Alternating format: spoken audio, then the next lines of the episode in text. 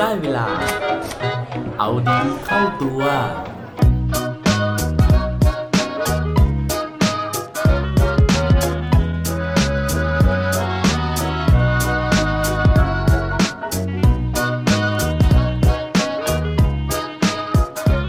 คุณคิดว่า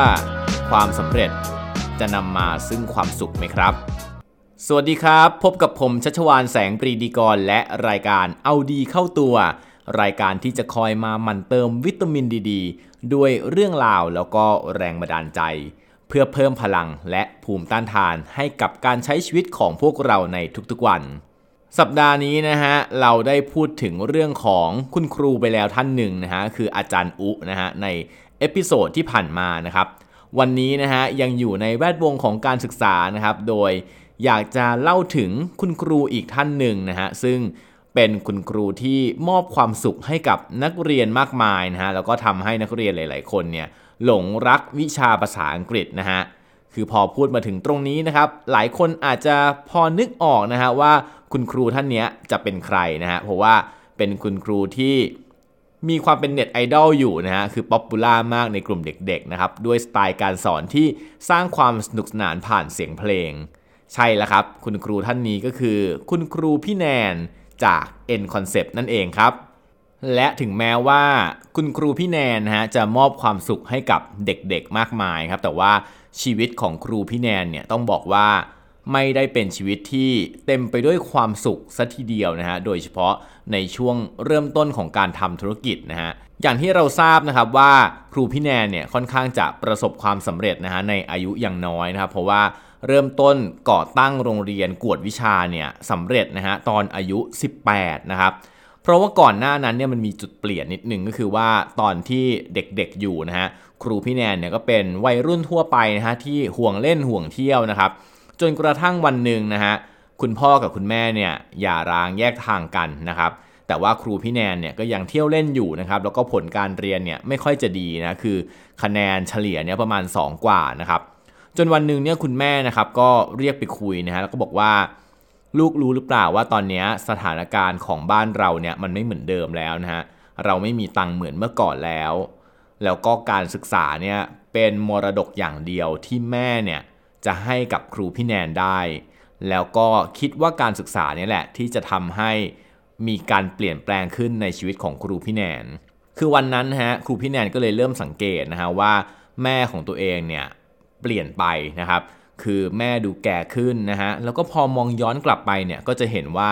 แม่เนี่ยแต่งตัวแบบว่าซอมซ้อนะฮะในขณะที่พยายามที่จะหาเสื้อผ้าดีๆ ให้ครูพี่แนนใส่ แม่นะฮะกินข้าวกับเต้าหู้นะฮะชิ้น 2 ชิ้นนะฮะในขณะที่พยายามที่จะให้ครูพี่แนนเนี่ยกินของดีๆ คือวันนั้นเองนะฮะก็เลยเป็นจุดเปลี่ยนที่ทำให้ครูพี่แนนเนี่ยรู้สึกว่าตัวเองจะต้องใช้ชีวิตแบบ to the max นะฮะก็คือว่าต้องทำทุกอย่างเนี่ยให้ดีที่สุดให้สำเร็จได้เร็วที่สุดนะฮะเพื่อที่จะกลับมาตอบแทนพระคุณแม่ ว่าแล้วนะฮะก็เลยตัดสินใจที่จะสอบเทียบนะครับตั้งแต่อายุแบบ 15-16นะฮะแล้วก็สุดท้ายเนี่ยเรียนจบปริญญาตรีตอนอายุ 19 นะครับก่อนหน้านั้นนะฮะก็คือตอนอายุ 18เนี่ยก็คือเริ่มก่อตั้งโรงเรียนกวดวิชานะครับ แต่ว่าตอนแรกๆเนี่ยก็นักศึกษาไม่เยอะนะฮะมีคนมาเรียนอยู่ประมาณแค่ 7 คนนะฮะ ก่อนที่ปัจจุบันเนี้ยจะมีสาขาจำนวนถึง 37 สาขาแล้วนะครับ แต่ว่าถึงแม้ว่าจะประสบความสำเร็จตั้งแต่เด็กนะฮะ แต่ว่าสิ่งหนึ่งนะฮะที่มันกวนใจครูพี่แนนอยู่เสมอนะฮะถึงขนาดบอกว่าก่อนที่จะสอนแต่ละครั้งเนี่ยครูพี่แนนเนี่ยจะต้องไปทะเลนะครับเพื่อไปเอาความเครียดเนี้ยไปโยนทิ้งในที่กว้างๆของทะเล เพราะเขาบอกว่าทุกครั้งก่อนที่จะขึ้นสอนเนี่ย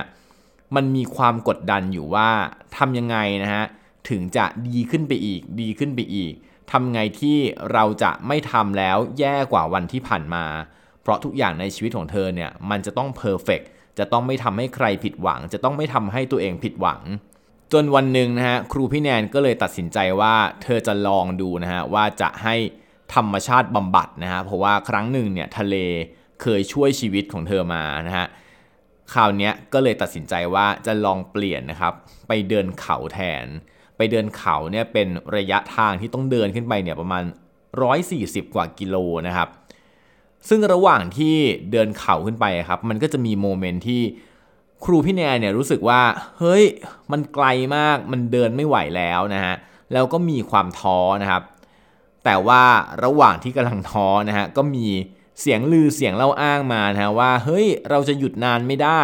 เพราะว่าตรงนี้มันมีสัตว์ป่ามันมีหมีป่านะฮะที่อาจจะมาทำอันตรายคนที่มาเดินป่าได้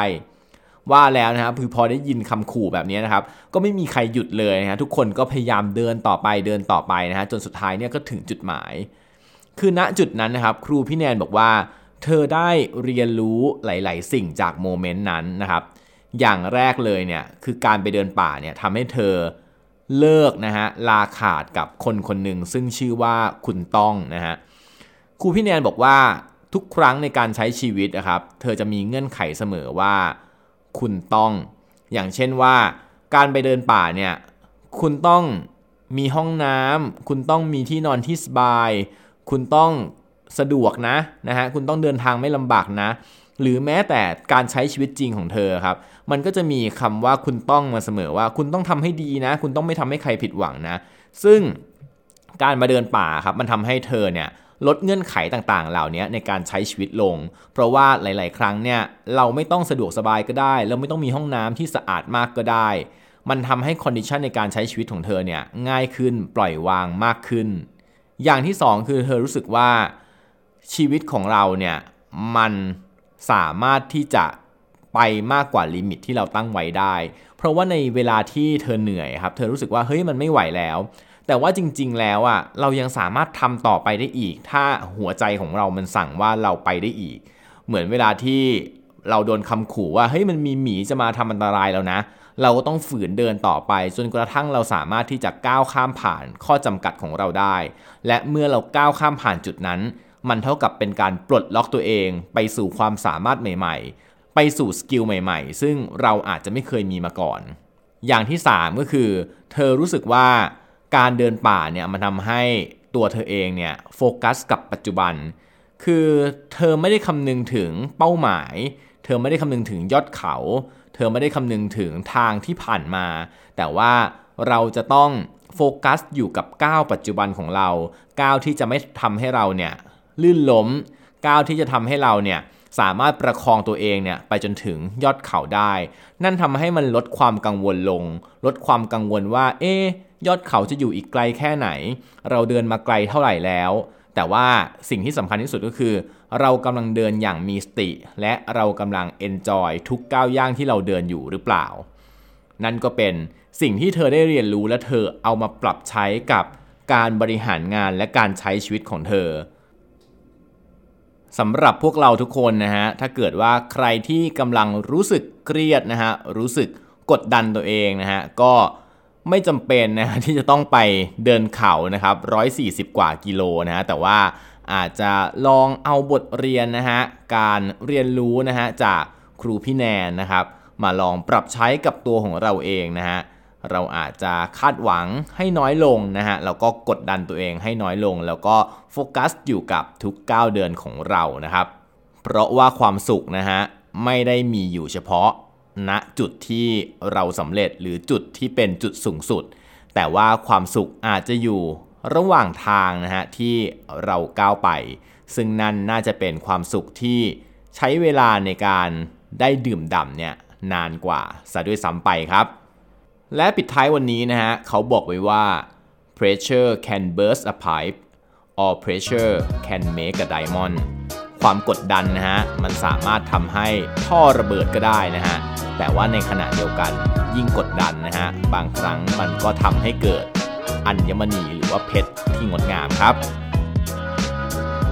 อย่าลืมกลับมาเอาดีเข้าตัวได้ทุกวันจันทร์ พุธและวันศุกร์ รวมถึงฝาก subscribe เอาดีเข้าตัว podcast ในทุกช่องทางที่คุณฟัง รวมถึงกดไลค์ กดแชร์ ในทุกโซเชียลมีเดีย Facebook, IG และ Twitter สุดท้ายนี้ have a good day ขอให้วันนี้เป็นวันดีๆ ของพวกเราทุกคน สวัสดีครับ